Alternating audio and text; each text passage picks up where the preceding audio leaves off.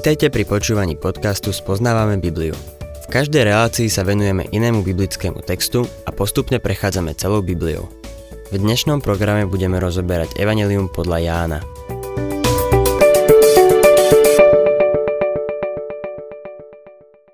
Milí poslucháči, správa o prázdnom hrobe sa rýchlo rozšírila medzi Ježišovými učeníkmi a jeho najbližšími nasledovníkmi. Mária Magdaléna im prišla povedať, že sa stretla so vzkrieseným pánom, ale nevedeli, či jej majú veriť. Možno len podľahla nejakému zbožnému prianiu. Večer sa učeníci zišli, pravdepodobne, aby sa poradili, ako v danej situácii ďalej postupovať.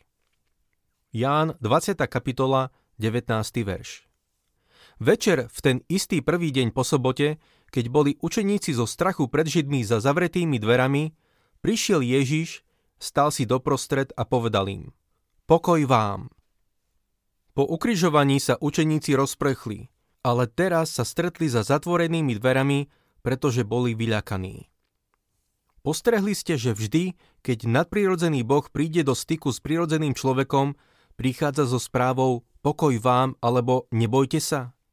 Teraz ich pán Ježiš oslovuje slovami pokoj vám. Toto je pokoj, ktorý pramení zo spravedlnenia vierou skrze nášho pána Ježiša Krista. On nám dáva pokoj s Bohom. Teraz, keď ho uvideli, spoznali ho. Boli samozrejme vystrašení. Zjavil sa im v oslávenom tele a vošiel do miestnosti, hoci dvere boli zamknuté. Oslávené telo nepodlíha zákonom hmotného sveta. Keď nastane vytrhnutie a naše telá sa premenia, nebude problém, aby sme boli uchvátení v oblakoch, hore v ústrety pánovi. Ján 20. kapitola, 20. verš. Keď to povedal, ukázal im ruky a bok. Učeníci sa zaradovali, keď videli pána. Všimnime si, že hoci má oslávené telo, ešte stále vidno stopy po klincoch a prebodnutí. Je tu zvláštna podobnosť s telom, ktoré bolo priklincované na kríž. Má jazvy, Nemyslím si, že naše tela budú mať jazvy. Tieto jazvy má na svojom tele, pretože sú to jazvy, ktoré mal kvôli nám. Znášal tieto jazvy, aby sme mohli pred neho predstúpiť bez poškvrny a vrázky. Niesol naše hriechy a toto bude toho dôkazom na celú väčnosť. 21. verš Ježiš im znova povedal, pokoj vám. Ako mňa poslal Otec, tak ja posielam vás. Nemyslím si, že sa tu pán len opakuje. Toto je iný pokoj. V 19. verši to bol pokoj vykúpenia, pokoj s Bohom. Vykúpenie je dokonané. Toto je pokoj, ktorý je opísaný v Matúšovi 11. kapitole 28. verši. Poďte ku mne všetci, ktorí sa namáhate a ste preťažení. Ja vám dám odpočinúť. Toto je odpočinok prameniaci z vykúpenia. Existuje ešte iný pokoj. Pokoj, ktorý prežívajú tí, ktorí majú spoločenstvo s Bohom a konajú jeho vôľu. Tento pokoj je opísaný v Matúšovi 11. kapitole 29. verši. Vezmite na seba moje jarmo a učte sa odo mňa, lebo som tichý a pokorný srdcom a nájdete odpočinutie pre svoje duše. Vykúpenie už je dosiahnuté. Teraz ich Kristus posiela do sveta, ako otec poslal jeho. Už predtým to spomenul vo svojej modlitbe. Ako si ma ty poslal do sveta, tak som ich aj ja poslal do sveta. Čítajme ďalej 22. verš. A keď to povedal, dýchol na nich a povedal im, príjmite Ducha Svetého. Toto historické obdobie bolo prechodným obdobím medzi zákonom a milosťou. V živote týchto učeníkov, ako aj v službe pána Ježiša Krista, bol tento časový úsek medzi jeho smrťou a vzkriesením a dňom letníc. Toto bol jedinečný úsek v dejinách sveta. V Lukášovi 11. kapitole im pán Ježiš hovoril o modlitbe. Povedal im, že keď budú prosiť, dostanú. V 13. verši tej kapitoly hovorí konkrétne o Duchu Svetom, ktorého nebeský Otec dá tým, čo ho prosia. Z toho, čo vieme, nikdy ho neprosili, v Jánovi 14. kapitolo 16. verši Ježiš hovorí A ja budem prosiť Otca a On vám dá iného tešiteľa. Je síce pravda, že Šimon Peter prejavil isté duchovné rozlišovanie, keď rozpoznal, že Ježiš je Kristus, no už o pár minút neskôr Ježišovi povedal, že nesmie ísť na kríž, aby zomrel. Osobne sa nazdávam, že keď pán na nich dýchol a povedal príjmite Ducha Svetého, boli nanovo obnovení. Predtým Duch Svetý v nich neprebýval. Toto slovné spojenie dýchol na nich sa v Biblii objavuje už len na jednom ďalšom mieste. V knihe Genesis Boh vdýchol do Adama dých života. Verím, že tu, keď im Pán Ježiš dal Ducha Svetého, vdýchol do nich väčší život. Bolo to zvlášť dôležité a potrebné pre obdobie medzi Ježišovým na nebo vstúpením a zoslaním Ducha Svetého na letnice. Na deň letníc Duch Svetý zostúpil a boli pokrstení duchom do tela Kristovho. Takisto boli zahalení mocou z výsosti. V ten deň vznikla církev.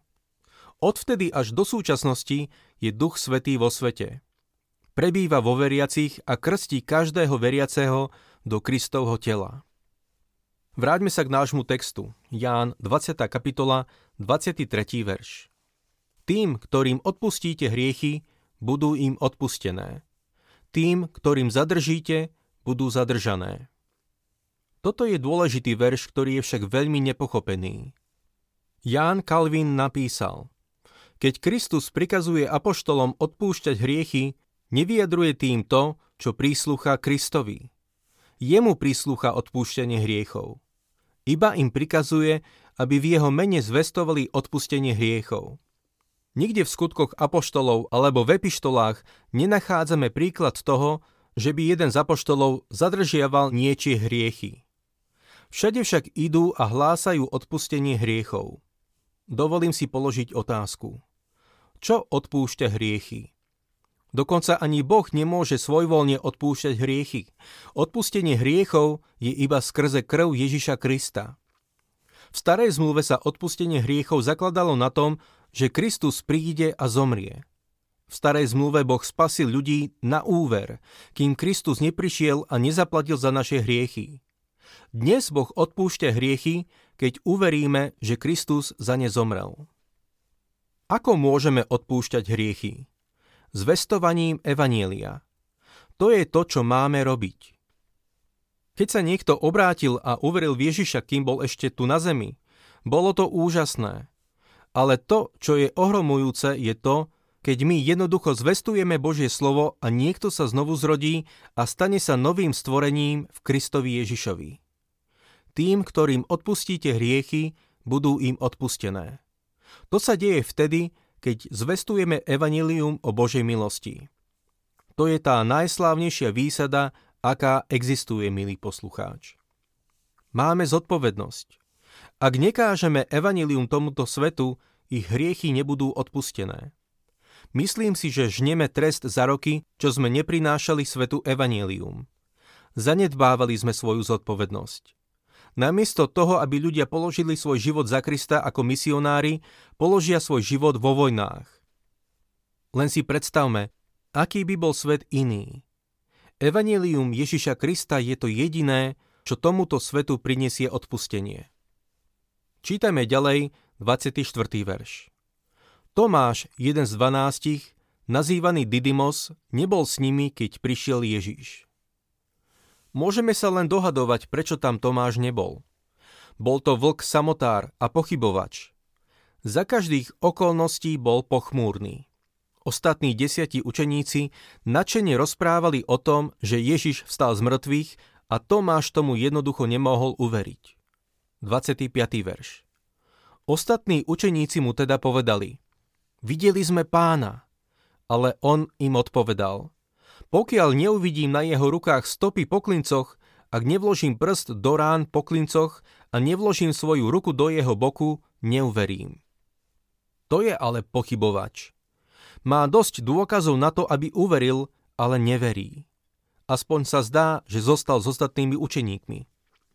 Milý poslucháč, ak chceš rásť v milosti, budeš musieť byť spolu s ostatnými veriacimi a rásť spolu s nimi. Je dôležité, aby si sa zdieľal s tým, čo si sa naučil z Božieho slova. V liste Hebrejom 10. kapitole 25. verši čítame Neopúšťajme naše zhromaždenie, ako to majú niektorí vo zvyku, ale sa povzbudzujme a to tým väčšmi, čím väčšmi vidíte, že sa blíži Kristov deň. Musíme byť spolu, aby sme mohli spolu rásť. Pokračujeme v našom texte od 26. po 28. verš. Po 8 dňoch boli učeníci zasa vnútri a Tomáš bol s nimi. Hoci dvere boli zatvorené, Ježiš prišiel, postavil sa do stredu a povedal Pokoj vám.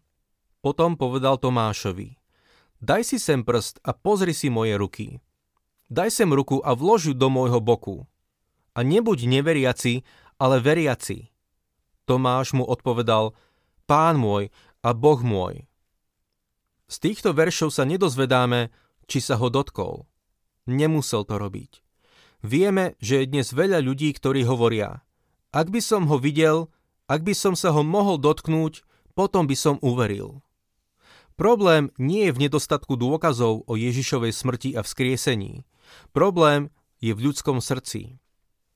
Boh sa prizná tomu, kto úprimne pochybuje, ale nemyslím si, že sa prizná tomu, kto je vo svojich pochybnostiach neúprimný. Mnohí povedia, že neveria Biblii. Vyhlasujú, že ich problém je intelektuálny. Milý poslucháč, väčšina ľudí neverí Biblii kvôli morálnym problémom. Minule mi jeden človek povedal, že nemôže veriť v starú zmluvu. Potom som sa dozvedel, že žije v cudzoložstve. Stará zmluva hovorí, nescudzoložíš. Nechce veriť v starú zmluvu. No som presvedčený, že keď je niekto úprimný vo svojich pochybnostiach, Boh sa mu prizná. Nenájdeme väčšie svedectvo o pánovi Ježišovi ako to, ktoré vydal Tomáš. Je to jedno z najväčších vyznaní v písme. Pre Žida povedať môj pán a môj Boh znamená absolútny vrchol. A toto vychádza z úst pochybovačného Tomáša. 29. verš Ježiš mu povedal – Uveril si, pretože si ma videl. Blahoslavení, ktorí nevideli a uverili. Pán má dnes zvláštne požehnanie pre tých, ktorí veria dôkazom o Kristovej smrti a vzkriesení. 30. a 31. verš Ježiš urobil pred očami svojich učeníkov ešte mnoho ďalších znamení, ktoré nie sú zapísané v tejto knihe. No tieto sú zapísané preto, aby ste verili, že Ježiš je Mesiáš, Boží syn a aby ste vierou mali život v jeho mene. Toto je kľúč tohto evanielia. Pán Ježiš spravil mnoho vecí, ktoré nie sú zapísané. Uzdravil zástupy. Myslím si, že Ján mal na mysli aj to, že urobil mnoho ďalších vecí po svojom skriesení, ktoré nie sú zapísané. Jan pristupoval k písaniu tohto evanília selektívnym spôsobom. To, čo napísal, si vybral podľa konkrétneho zámeru, ktorý mal na mysli. Ján sa nepokúšal napísať životopis Ježiša Krista. Nepokúsil sa ani o to, aby doplnil z Ježišovho života to, čo ostatné evanília nepokryli. Napísal ho, aby ste verili, že Ježiš je Mesiáš, Boží syn a aby ste vierou mali život v jeho mene. Len skrze vieru môžeš prijať život a byť znovu zrodený. Božím dieťaťom sa môžeš stať skrze vieru v Pána Ježiša Krista. Ak sa vám páči program Spoznávame Bibliu, budeme radi, ak ho odporúčite svojim známym a dáte like, alebo nás začnete sledovať na facebookovej stránke Spoznávame Bibliu. A ak vás niečo oslovilo alebo zaujalo, napíšte nám cez Facebook alebo na adresu spoznávame.bibliu zavinač gmail.com.